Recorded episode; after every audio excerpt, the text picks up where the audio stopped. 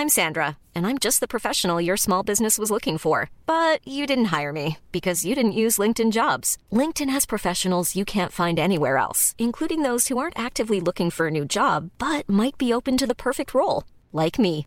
In a given month, over seventy percent of LinkedIn users don't visit other leading job sites. So if you're not looking on LinkedIn, you'll miss out on great candidates like Sandra. Start hiring professionals like a professional. Post your free job on linkedin dot com slash people today.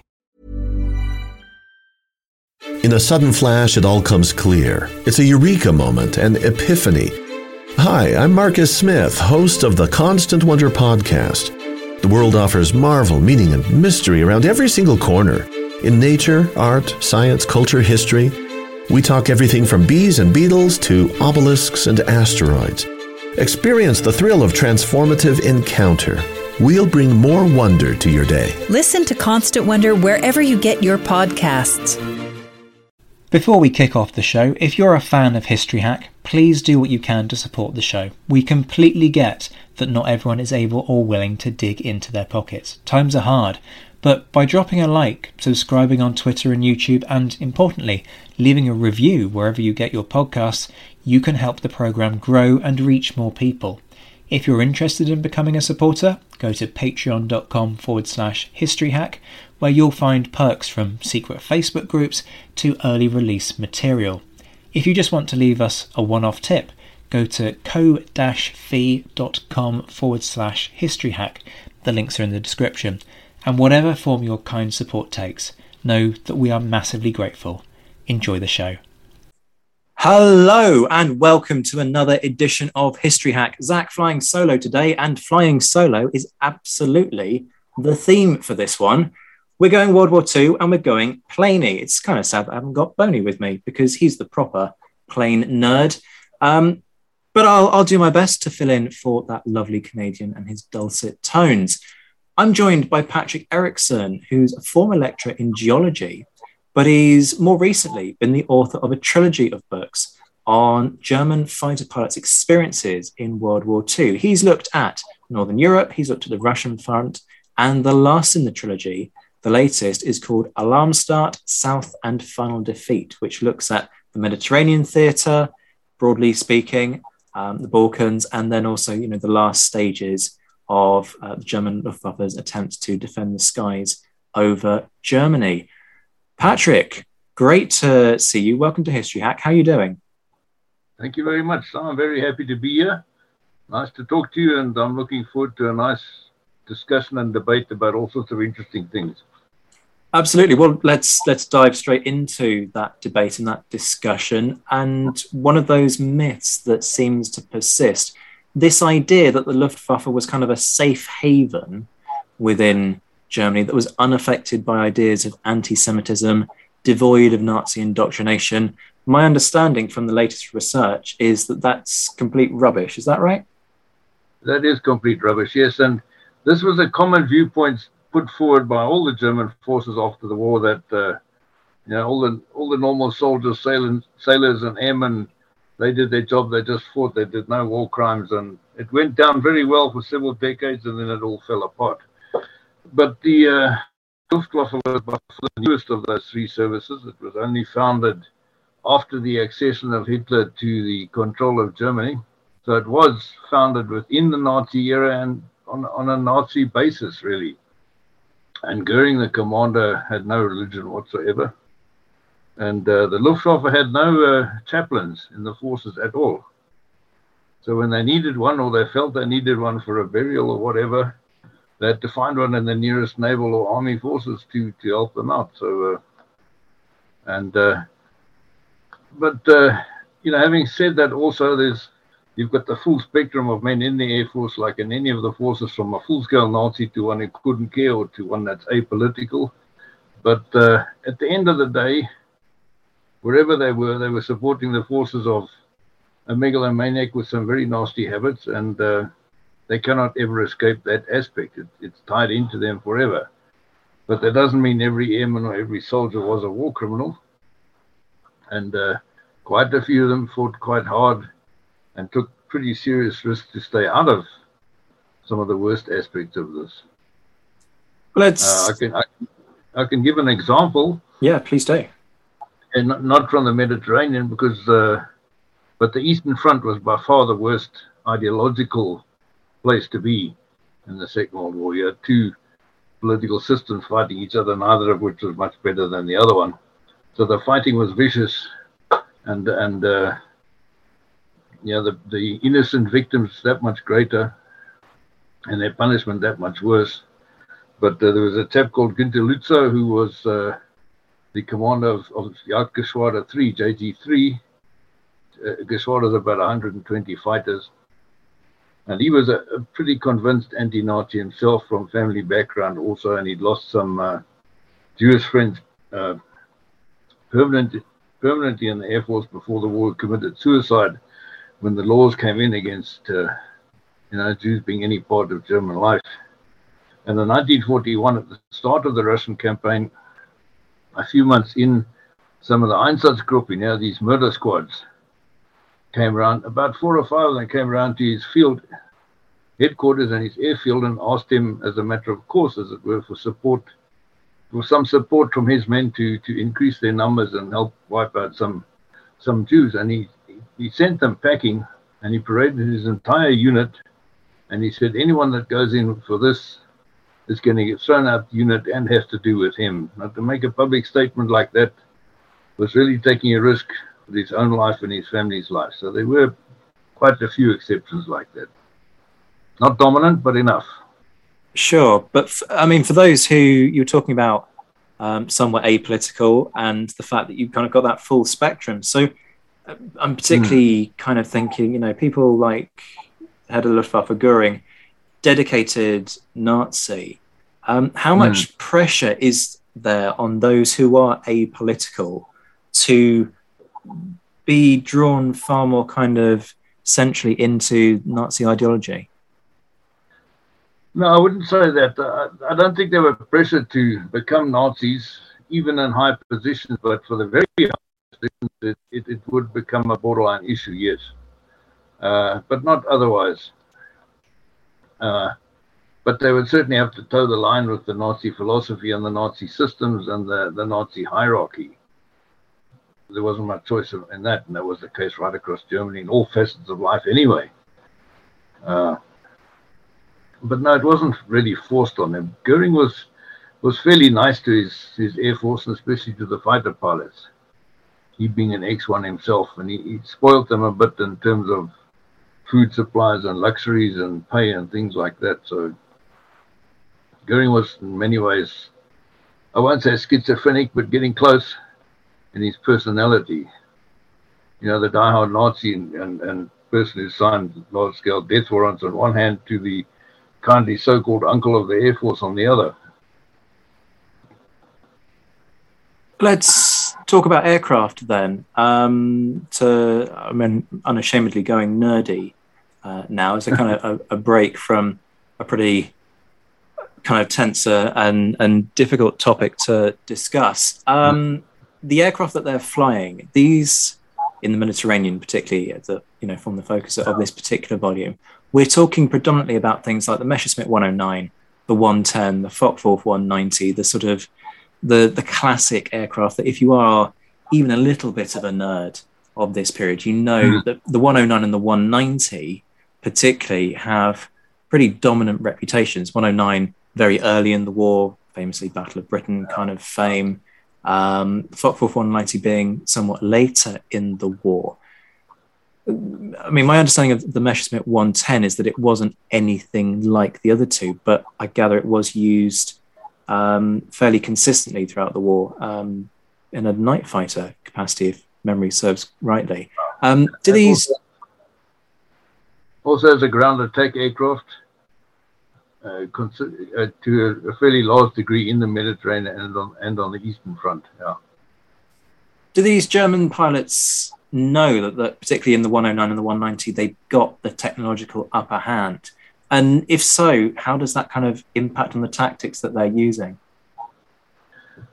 All right, uh, the uh, take the one oh nine first. The the the mutual relationship or dominance of one over the other changed consistently throughout the war. and then beginning the one oh nine E at the time of the Battle of Britain, and the Spitfire Mark one and two were basically roughly the same. It would depend on the pilot and uh, to what extent he was really able and prepared to fly his, his aeroplane inside out, which not everyone could or would do. Uh, by the time the one oh nine F came along, that was probably the best model ever in terms of just pure flying and performance. But a, a Spitfire Mark five could handle itself with a competent pilot against an F. F model, and the same with a G. But the Focke-Wulf caused problems. And that came along in about August nineteen forty-one. And it totally dominated on the Western Front. It flew later on the Eastern Front and in the Mediterranean, but not in over large numbers. Uh, the problem with the Focke-Wulf, it was faster than the Spitfire. It could outdive them. It could outclimb them. And worst of all, because the Spitfire was more maneuverable, they, they could outroll them. So the, the Spitfire could outturn them, but the Focke-Wulf could outroll them. You know, and in, in the dogfight, outrolling and getting out to fight is a pretty critical maneuver if you can do it better than the other guy. So the Focke-Wulf caused a lot of trouble and a lot of worries until the Spitfire Mark nine came along, which had a two-stage supercharger. And that put... Once again, then they became roughly equal to each other, a Spitfire nine and a Focke-Wulf, again, depending on the pilot. But having said all of that, the aeroplane doesn't count when someone's caught by surprise by somebody else coming in from high altitude and high speed. So uh, it's always up to the tactics used by the pilots. But certainly, if your plane, on average, is better than the other guy's plane, your self-confidence is, by definition, better, and you'll probably do better. So, and, and then throughout the rest of the war, well, the Spitfire nine and later models basically stayed a little bit better. And then when things like the Tempest came, and the Typhoon was its predecessor, was a fairly dangerous aircraft, but the Tempest was a much less dangerous aircraft, except for the Germans. And then a, a Tempest could certainly take on even the later Focke-Wulfs and, and make mincemeat out of them with a competent pilot. And then, of course, the German jets turned things around to a certain extent, but they were difficult to fly. Difficult to control. If you overdid opening the throttles, they would catch fire. The engines would catch fire. And uh, they'd often flame out, again, through throttle control problems. They had poor acceleration despite very high speed. Uh, so if they slowed down enough to take some pot shots at a bomber, they would be vulnerable to accelerate away from a high-speed prop plane. And, uh, of course, their landing pattern was the big risk. It became quite slow and unstable landing and subject to flame out. So that was their most vulnerable place in time, was always landing. I mean, having flown, uh, piloted an aircraft just once in my life, I, I will kind of say that getting up is quite nice and easy. That's the fun part. Getting yes. back down again, that's that's the hairy moment. Um, and if you can't trust the aircraft, then... then it's it, it must not be a pleasant experience. Um, I've I flown myself very little. When I was a kid, when I, I went solo when I was seventeen, and that's as far as I ever got. And I was a rotten pilot. It took me twenty-two hours to get solo. Most people would do it in about ten. But uh, I was hindered by my first instructor, was an ex-World War Two bomber pilot who was prone to dive-bombing people that walked across the airfield. So he didn't he didn't introduce me to the safest of of processes of flying. But it's great. I mean, it makes you, if nothing else, it makes you realize just how difficult it is to fly an airplane decently, and uh, just how hard it is to fly one like these guys would have had to fly them to survive. Yeah, certainly flying is one thing. Flying for your life, which is what these pilots uh, are having to do, is, is something else entirely. Um, yeah. I'm curious about what you said about the, the Focke-Wulf. Um, What what made it better? You know, its ability. You were talking about, you know, its ability to roll out of a fight. But what was it about the design and the, the way in which this thing was put together that gave it that? Well, it, was, uh, it was a totally new design off the off the drawing board. The Messerschmitt was really a redesign of, of the Messerschmitt one oh eight touring aircraft, and uh, the Focke-Wulf was just a brilliant plane. It was a beautiful design. The same as a Spitfire, the, the design is almost perfect. Every aspect hangs together properly. It all works well together. The Focke-Wulf was really the same. The M E one oh nine was a killer of an aircraft to, to fly. It killed probably it's difficult to say, probably about a third of its pilots when they were young. Uh, when they taught people to take off for the first time in a one oh nine, you'd be killing twenty to thirty percent of those young pilots right there in front of their fellows, and you can imagine what that did to the morale of the other people awaiting their turn. You know, the torque effect on the on the engine, it's a very big engine, a very big propeller. Its torque effect is one way, and the trouble with the one oh nine, the torque effect was only felt when the tail lifted, and that you had literally a second to catch it as the tail lifted and put on full opposite rudder. And if you pussyfooted around with it, you were dead. You had to put on that full rudder at exactly the same time, really aggressively, and you take off straight. But if you didn't, you were off the runway, going too fast, and you just, that was the end, you know, the thing would explode. And so it was never, you know, once you're an experienced pilot, it was great to have an airplane that's difficult to fly. But for the youngsters, and especially as the war went on, their training got less. To cope with this thing was harder and harder, and the Focke-Wulf didn't have that.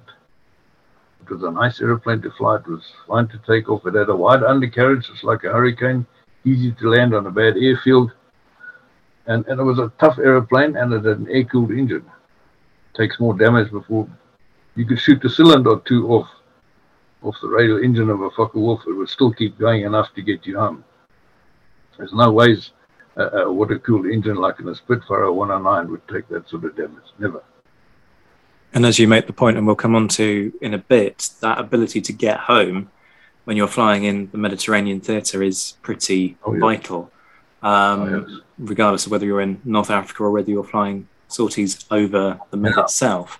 Um, yeah. Are there any aircraft on the Allied side that they particularly fear? I mean, we talk about different um, evolutions of the Spitfire and how some of those were... In nineteen forty, the Spitfire was feared, yes. Because that was, you know... At the beginning of the war, the Polish Air Force, and then the Dutch and the Belgians and the French and everyone else, and the Hurricane in France as well, didn't really give them a, a scare. A Hurricane in the hands of a good pilot, or a French fighter in the hands of a good pilot, could definitely shoot them down. Mulders, the great ace of nineteen forty, was shot down by a French fighter. But it's only the Spitfire where the average pilot could at least equalize the one oh nine, if not better it. Because in a Hurricane, you need a pretty good pilot to do it. But the, the Spitfire, an average pilot, could be as good as an average German pilot. And that gave them a fright, because they weren't expecting it. You know, when you've won a whole lot of, of campaigns in a row, your ego starts growing. They'd been in the Spanish Civil War. They thought they had it made. Hitler convinced them they were better than everyone else. And it was really quite a rude shock to meet an aircraft and an Air Force that didn't lie down and just take it. And that's that's where the, the Spitfire fear came from. But once nineteen forty-one, nineteen forty-two came along, the one oh nine F and the G and the and the F W one ninety, that fear would have lessened. It was never quite as bad ever again. So I would say no, no, apart from that, no British or, or British aircraft gave them much trouble or much fear. The American bomber formations, yes, and put the fear of God into them.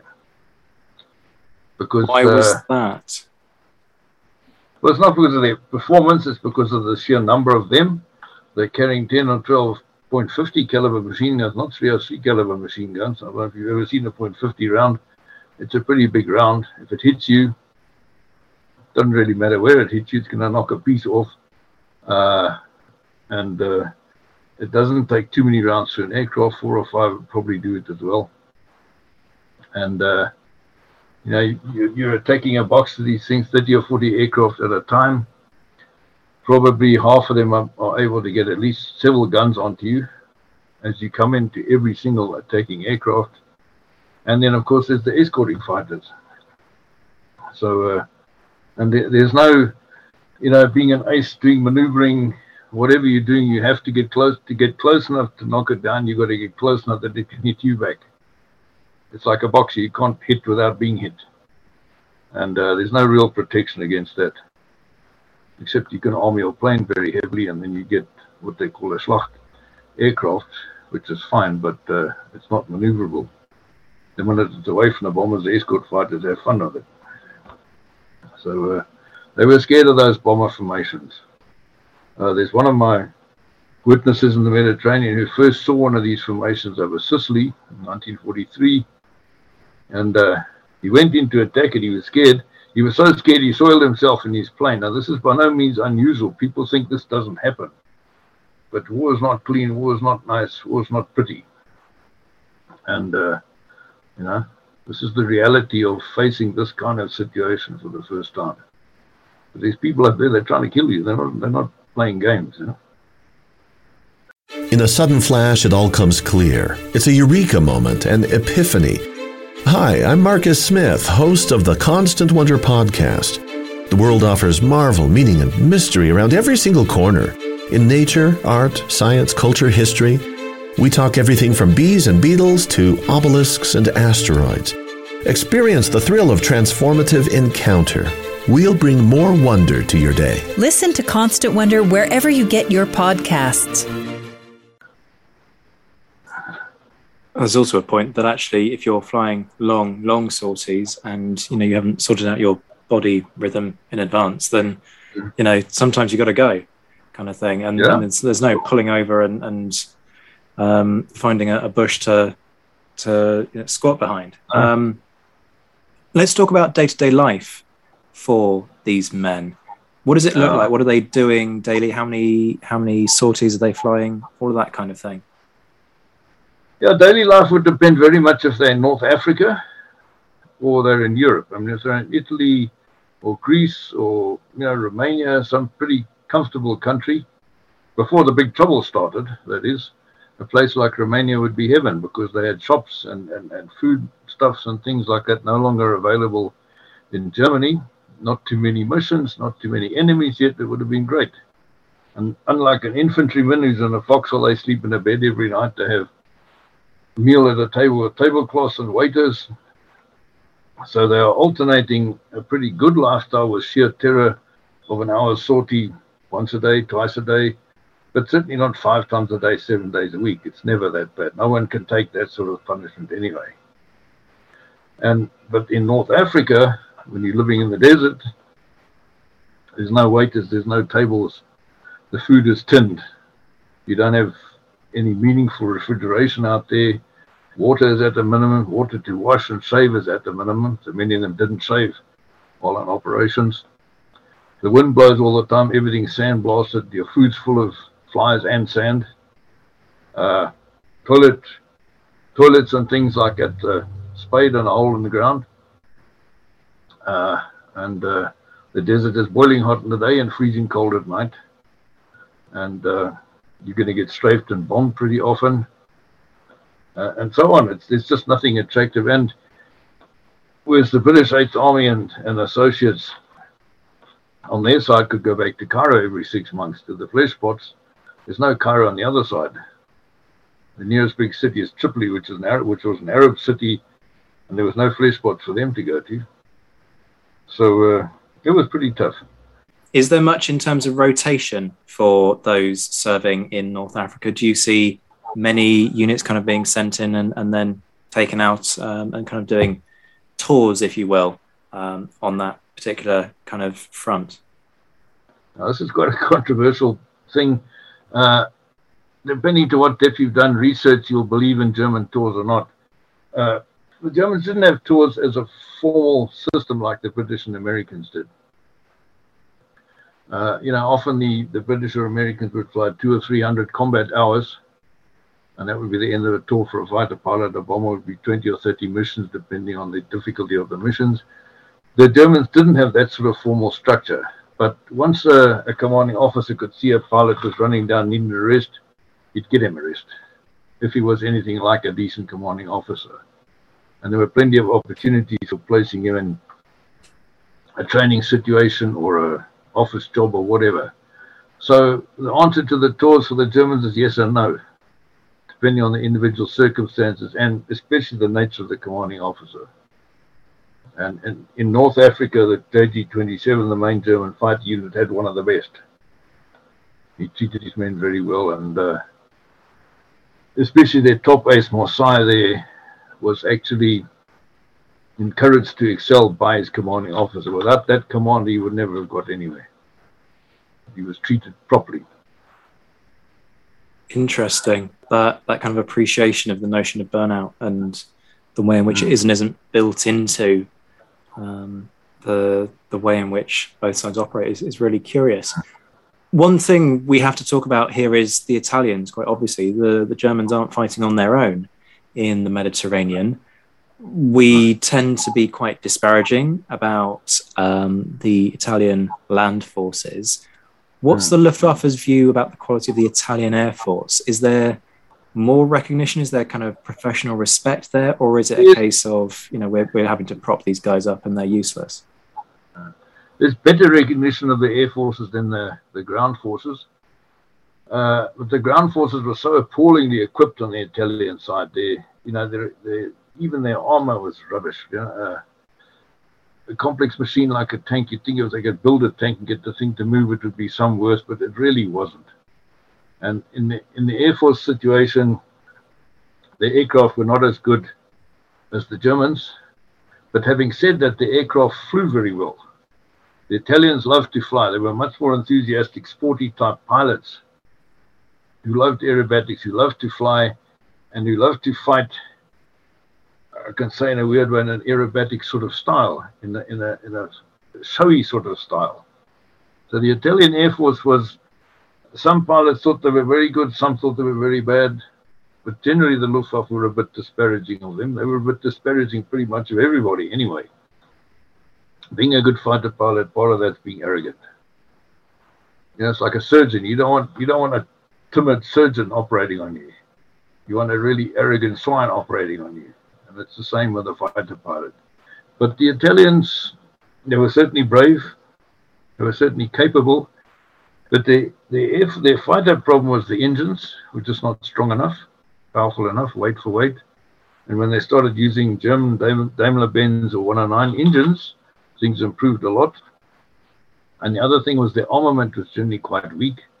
Not enough guns, not big enough caliber, and the quality of the ammunition was not that good. German ammunition was pretty good, had high hitting power for its caliber. The Italians, the opposite. So I would say nothing wrong with Italian piloting abilities, courage, et cetera, but suffered poor equipment. And we've talked about the challenges of flying in the Mediterranean already. Just talk us through those in a little bit more detail and the way in which the pilots sought to overcome them, because there's one pretty remarkable survival story in there, isn't there, of yes. a guy surviving for a, a whole week out in a dinghy in the Med. Eight days. Uh, now he was, uh, his name again, I wrote down here, Felix Sauer. He was a biologist with a PhD in biology. And, uh, you know, th- there's no worse way of dying than of thirst in the ocean surrounded by water. This has got to be one of the worst ways to go. And he was shot down close to Malta, within a couple of miles off the coast. And he started off, and he first went westwards, and then he went back past the island that night, saw several motor torpedo boats going past, couldn't raise them with a very light or anything. Then he ended up drifting all the way in the opposite direction for eight days. And uh, what kept him going was he had a sort of imaginary, you know, chat with various sea creatures and seabirds and things like that. He kept himself busy. He wrote little letters to his wife. And Uh, He also, after a day or two, started drinking very small quantities of seawater a few times a day. Not a whole mouthful, just a little sip every couple of hours, and that kept him alive. And that was based on his on his biological knowledge. And as I say, he survived eight days. I don't think he got rain more than once in that time. And he had the most extraordinary luck in the middle of the Mediterranean to have an Italian destroyer go right past him and see him. I mean, the odds of that are many, many thousands to one. So it was a remarkable story, you know. Many of us have those stubborn pounds that seem impossible to lose, no matter how good we eat or how hard we work out.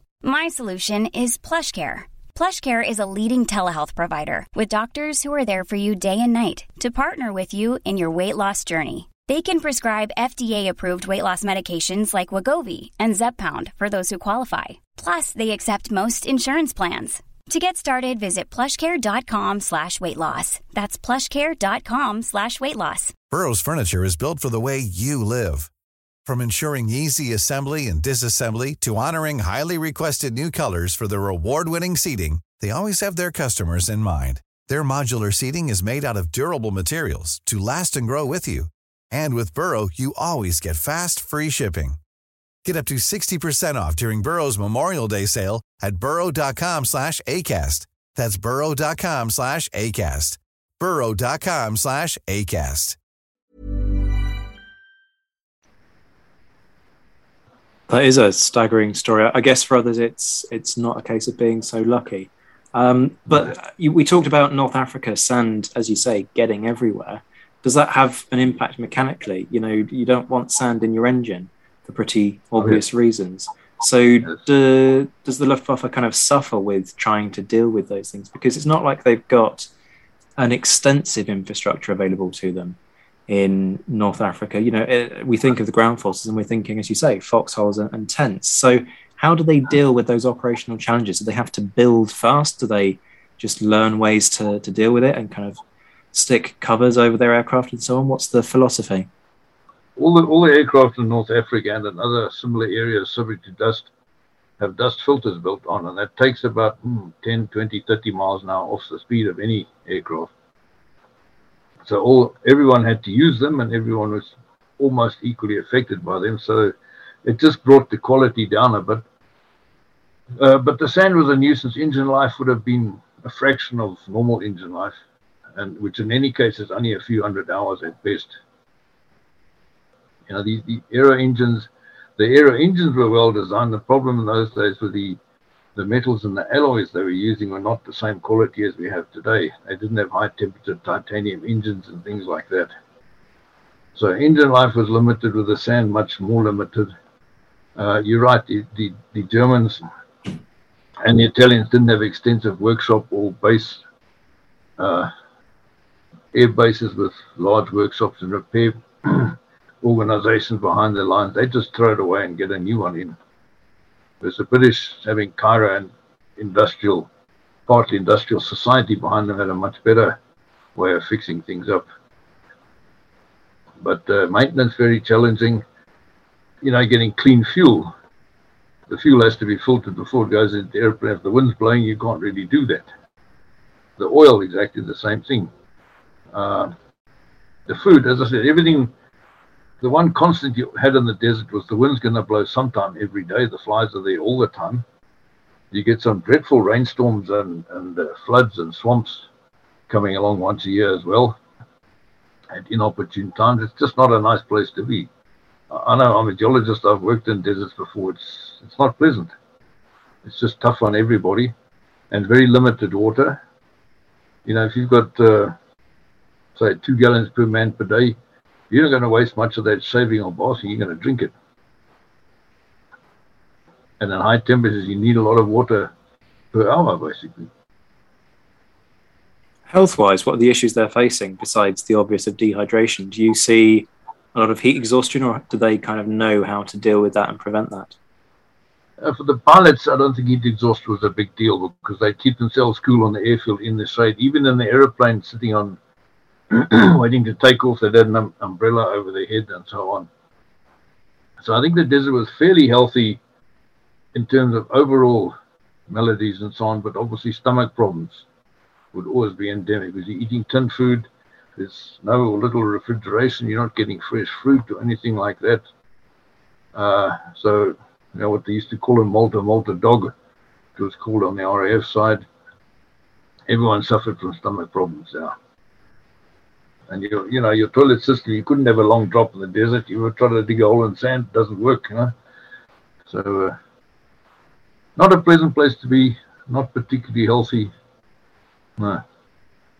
And how does morale shift over this period? Because you could build a, a strong argument that there's a much longer indication than on any other front that the war isn't going particularly brilliantly for the Germans from El Alamein onwards. So do you kind of see peaks and troughs, or is this kind of a, a constant steady decline as it becomes increasingly apparent that they're just not able to hold the Allies off? Yeah, the, the desert war, as you know, went backwards and forwards three times, backwards and forwards across the desert. And the problem, the thing is really quite simple. The further forward you go, the longer your, your lines of communication get, the harder it is to get things up front, especially fuel and ammunition, and vice versa. So that's why you can go forward a certain way, and then the other side gets the advantage again, and so on. But uh, I think from Tunisia onwards, they realized the writing was on the wall. Alamein, right throughout the desert campaign, actually, except in the first seven or eight months, the the Allied side had more materiel than the Germans.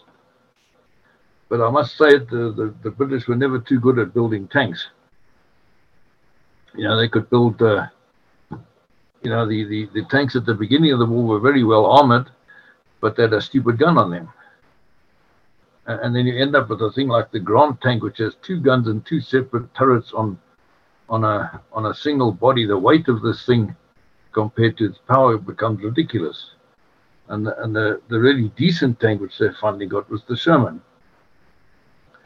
But all of these tanks were totally outperformed by the eighty-eight millimeter anti-aircraft gun, which they used on the ground against the tanks.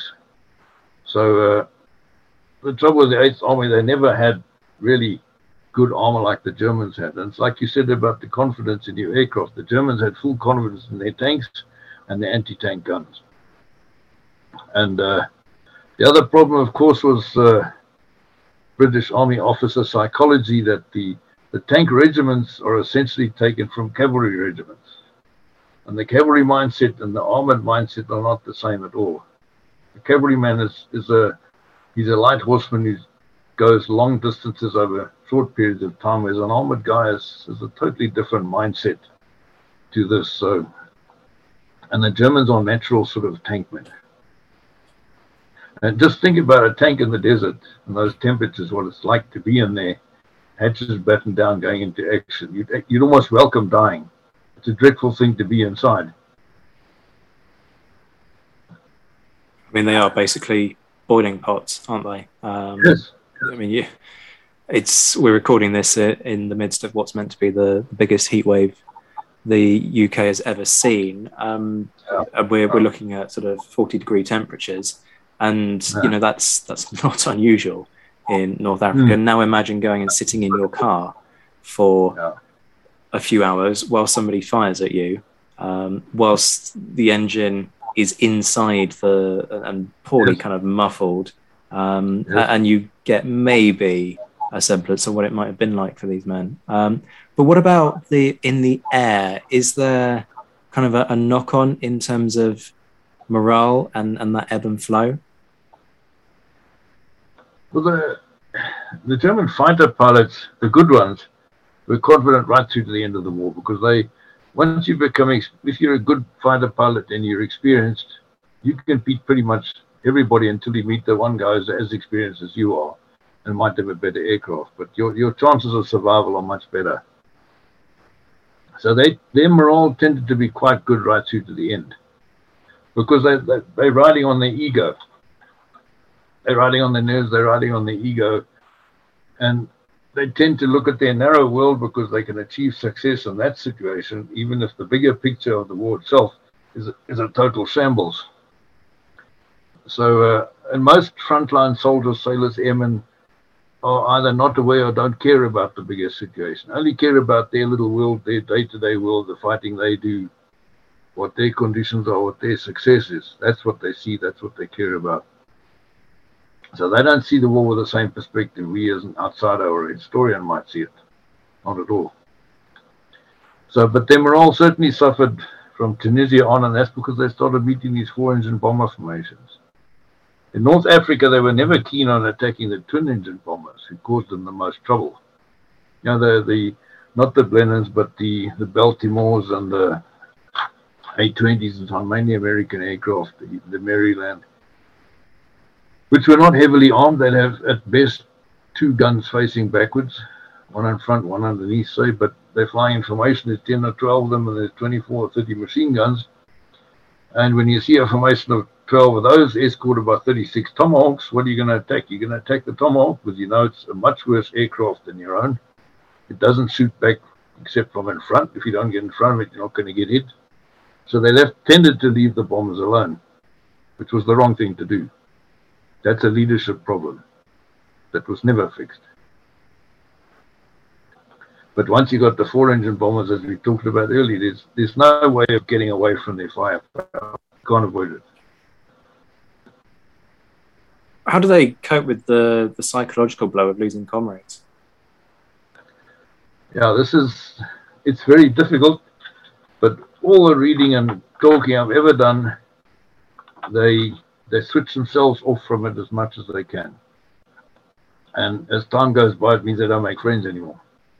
Not not close friends and serious friends, because they know if they if they get close to someone and they lose them, that's worse than not getting close to them.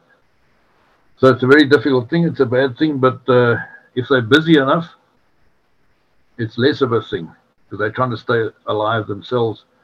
And you must have seen the many pictures of pilots from any side landing after a mission, getting out the airplane and smiling from ear to ear and gesturing all sorts of directions. That's not because they've scored a victory or shot someone down. It's because they're still alive. It's it, it's a high of still being alive and and of knowing that even if your best friend's gone, he's gone, but I'm still here. And this is part of the universal belief it can't happen to me, which is a necessary psychological adjustment. If you don't have that approach, you're not going to do the job at all. So losing comrades is very difficult, but it's part of war.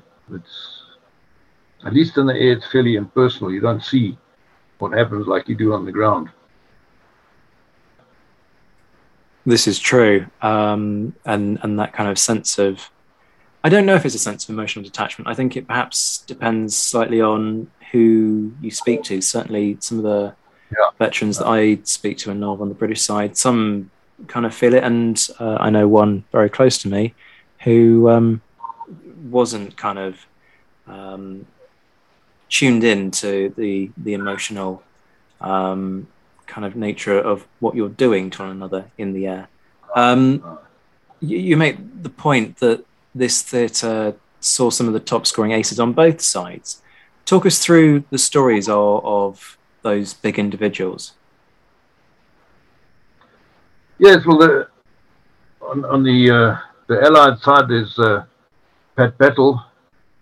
Pat was just a nickname. He was a South African, and uh, his score has never been determined accurately. The the Greek campaign, where he, he scored about half of them, the records were lost and left behind in the debacle of getting out of Greece, and he was killed there. So uh, it, it would appear he has at least forty, and depending what uh, story you want to believe, anything up to sixty, but probably something in excess of forty shot down. But Battle was uh, really a very, very gifted individual. He got all his successes in Gladiators and Hurricanes, flying against largely superior aircraft, and he was just a very, very good pilot. He could make aeroplanes do things that most people couldn't. He could get into and out of situations they couldn't. He was a deadly shot. And uh, he was also someone that cared deeply about the men under him, so he took a lot of risk to protect them. That's how he got killed in the end. Uh, and not that much is known about him, because there's only the one book written about him. It's come out in two editions, and a few memories people, some of his comrades who survived have, have brought back with him. And uh, yeah, so I don't know what else one can say about him, but a basically serious individual, a serious individual who took his duties to those under him and for himself pretty seriously.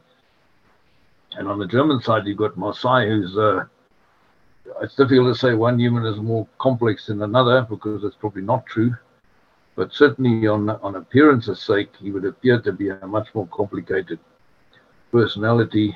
Uh, he's often painted in quite a few well-known books as an anti-Nazi. I personally would not buy that, because uh, his father, his, his biological father, ended up on the Russian front running a division that, that uh, hunted terrorists and uh, people like that, most who were not terrorists. They would shoot anyone they could find. So anyone that ran a, a police division on the Russian front is not a very nice person, and certainly not any kind of an anti-Nazi. And then his, his stepfather was a Nazi M P amongst other things, and later joined the Nazi police, which again is no recommendation at all. So his family background is anything but anti-Nazi. And uh, Marseille was in some ways an exhibitionist and in some ways a very shy person. He used the one to cover the other. So he would do things and, and say things that would make him look like an anti-Nazi. For example, at, at one meeting with Hitler and a lot of big shots, when they gave him his latest medal, he played jazz on the piano. And some authors say, well, this is to annoy Hitler and show he's an anti-Nazi. But it's not. It's just him being himself and putting on the act to, to, to disguise the real person who's shy and withdrawn and and uh, totally addicted to flying, to combat flying. And uh, I was fortunate enough to to get to know in Pretoria in South Africa the a psychologist, a Luftwaffe psychologist, who in South Africa had been used to determine what the qualities were for the South African Air Force in terms of hiring pilots, what he looked for in terms of personality, traits, et cetera, et cetera. And he went to Germany before the war to do research, and he got caught there by the outbreak of war, and because he was a German citizen by birth, he got roped into the forces. And he ended up doing basically the same job in the Luftwaffe. And then after a while, they decided they would take anyone in the Air Force anyway, and they got rid of that entire section. And they sent them touring around the units just to look at how the pilots performed, how their morale was, and so on. And he ended up spending several months with Marseille's unit and observing him and how he stood up up to the rigors of combat. And uh, Marseille was was a very, very sensitive person who who uh, went almost into a state of ecstasy when he flew in combat. And it, he would be a joker and an exhibitionist till he got into his aeroplane. And then as he put his flying helmet on, he, he went into a totally different world of his own. He became detached from anything around him and totally focused on the job at hand. And he'd fly his guts out and come back and land down again and be so exhausted he couldn't get out the aircraft because his entire mental energy had gone into, into the flying. And then after a few minutes, he'd get out and resume the cover personality. So in, in, it's it's not schizophrenic or anything like that, but it's it's it's one pers- one aspect of the personality hiding probably the core aspect of the personality. And uh, I was able to chart his his periods in combat versus his periods of leave at home, which was quite often medical leave. Uh, and The, the combat periods got shorter and shorter, and the medical leave between them got longer and longer. So he was burning himself out completely. And his commanding officer, Neyman, made sure that he got the leave he needed to keep him going. But like any commander, he was managing him as a fighting asset to keep him going as long as possible, and knowing very well in the end it, it could only end badly. And it did. He burned himself out and died in an accident. So Pattle and, and Marseille, two absolutely opposite personalities in almost every way, except perhaps flying ability. Each of them was really an excellent pilot in the first place that did things with an aircraft that others just couldn't do. And, and no two can compare with them either, anywhere across the spectrum in any way. You've talked there about sort of end games, if you will, for those two particularly. Just kind of thinking more broadly in terms of what happens to some of these men. Obviously, a significant number die, but for those who survive, how do they make it back? I guess it's is it as simple as it just depends who captures you. You know, if you get captured by the Russians, then your odds are worse than if you're captured by the Allies. The, the, sorry, I should say the Americans and the, the British. Yeah, it, it, that is very true. Uh, if he ended up in Canada or the States, which could be British capture or Canadian capture or Allied capture, could put you there. Most of the Brit- most of the P O Ws in Britain were shipped off to Canada and even America to, to clear space for the next lot to come into the U K. Then it would take them a couple of years to get back. So the, the war ends in nineteen forty-five. These guys were getting back forty-six, forty-seven, forty-eight. Even forty-nine, and most of those that came back via the U K were kept there as farm laborers for a year or two, which, I mean, they all wanted to get home, but uh, what was there to go home to? In many cases, they'd lost family members or all their families in the bombing raids. Uh, if they'd lived in East Germany, everything they owned was gone. If they lived in the West, the odds of it being flattened by bombing were pretty good. There were no jobs to come home to. Uh, there was many of them had had no careers. They were too young before the war. They had, nothing, they had really nothing to bring them back. So spending a year or two on a on a farm in the U K, getting well fed, you're basically free to go around as you like. Compared to prison camp, that's pretty good. And if you can delay your return to Germany by a couple of years, at least the reconstruction has started. The attitudes have changed. So perhaps not such a bad thing. Uh, there's one chap who was taken by the French, which was not such a good thing in North Africa. The ex-Vichy French that became the pro-Allied French, they kept him there for about four years. They imprisoned them in the desert. They didn't even bother to lock them up too well, because if they got out, there's no ways they'd get out alive. And so he had it pretty tough. And, and when he got back, his mother stayed in Berlin. She died of cancer. Everything had gone. There's no home left. There's nothing.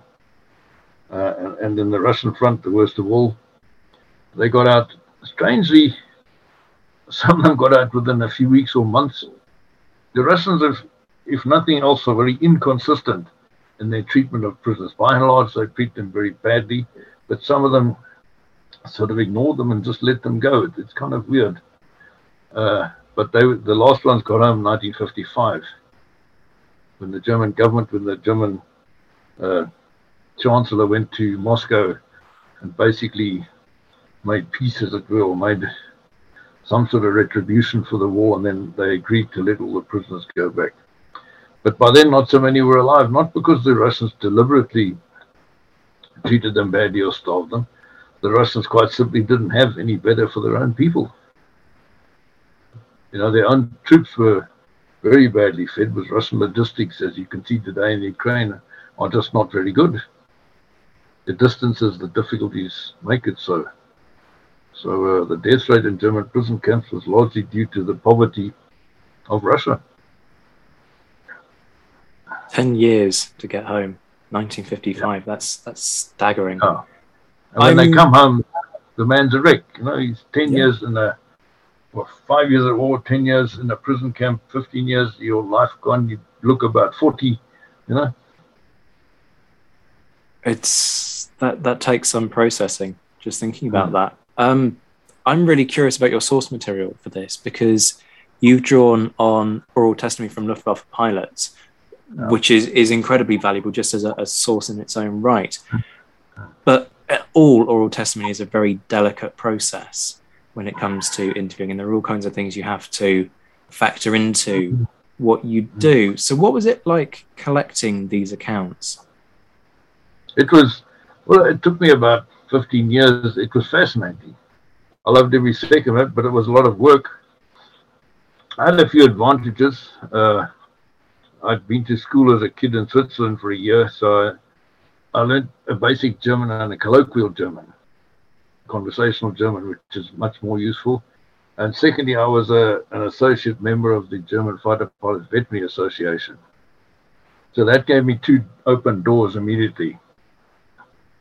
And uh, I guess I was serious about what I was doing. I wasn't, and I always said it to them, I wasn't trying to write a book about the hero fighter pilot who descends out of the clouds and shoots everyone down. This is not what it's about.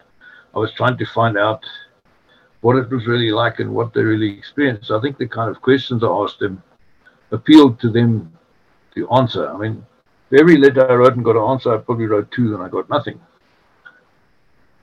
And you have to understand, as I'm sure you know, veterans, because of what they've been through, often don't want to talk about it. And one can totally understand that. You know, I'm a veteran myself. It's it's a, it's a it's a perfectly understandable thing. But uh, I was able to put pretty much any question to, not all of them. Some of them were very touchy about any criticism whatsoever. Others were touchy about a certain amount of criticism, but others were totally open and honest. And with those people, I would, and I did ask them anything. I would ask them about the Holocaust and if they had any personal experience about it, and uh, they would answer me honestly. You know, you uh, uh, in the, in the other two books, there's a guy called Hans Tubenbach who was who started flying in nineteen twenty-seven. That's long before the Nazis were in power. So he was a real old world gentleman with the values of that generation. And I could literally ask him anything, and he answered me totally and fully honestly on every aspect I asked him. So you get everything from that extreme to the other extreme that could find no fault with anything they did. Edwin Neumann, who was the commander of J G twenty-seven in North Africa, and a highly respected personality and pilot in the in the community of German fighter pilot veterans. I talked to him on the phone in Munich. I made a couple of work visits to, to Munich to do with my job. And uh, he would never meet me, and he had problems with what I was doing. And he had problems that I was doing it, and I was not a German. So then when you met with that situation, you just carry on and forget about it, because you're not going to be able to do anything about that. And then I met someone else in Munich who I'd corresponded with for years, and he came in to pick me up there in, in the city and take me out to, to his place for the day. He lived about fifty uh, miles south of Munich, right near with the Bavarian Alps, and we spent a lovely day together and drove me back. Now, he had one leg, and he had his other leg shot off during the war by an American point fifty caliber bullet, and uh, he had a, because of that, he had a special pension which he used to buy a special souped-up B M W coupe, and he could drive this thing. You know, a fighter pilot can drive a car, because compared to flying a plane, it's pretty easy. So it was quite an experience to sit in a, a really fast B M W on a German autobahn where there's no speed limits, with a guy that had this fingertip control, and he was in his seventies over his car, and you could see how this man was a fighter pilot. It was an experience. I can well imagine it was an experience.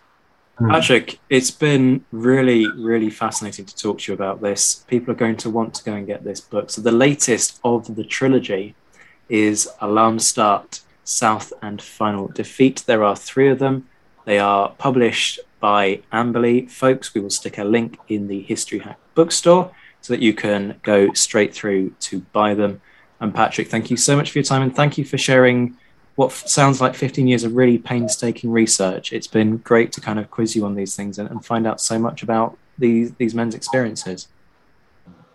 Thank you, Zach. I've really appreciated it, and I, I really enjoyed your questions. When I saw those questions, I was really happy, because they are, they are proper questions. This Mother's Day, treat mom to healthy, glowing skin with Osea's limited edition skincare sets. Osea has been making clean, seaweed-infused products for nearly thirty years. Their advanced eye care duo brightens and firms skin around your eyes, while the Golden Glow Body Trio nourishes and smooths skin all over. Go to O S E A Malibu dot com and use code MOM for ten percent off your first order site-wide.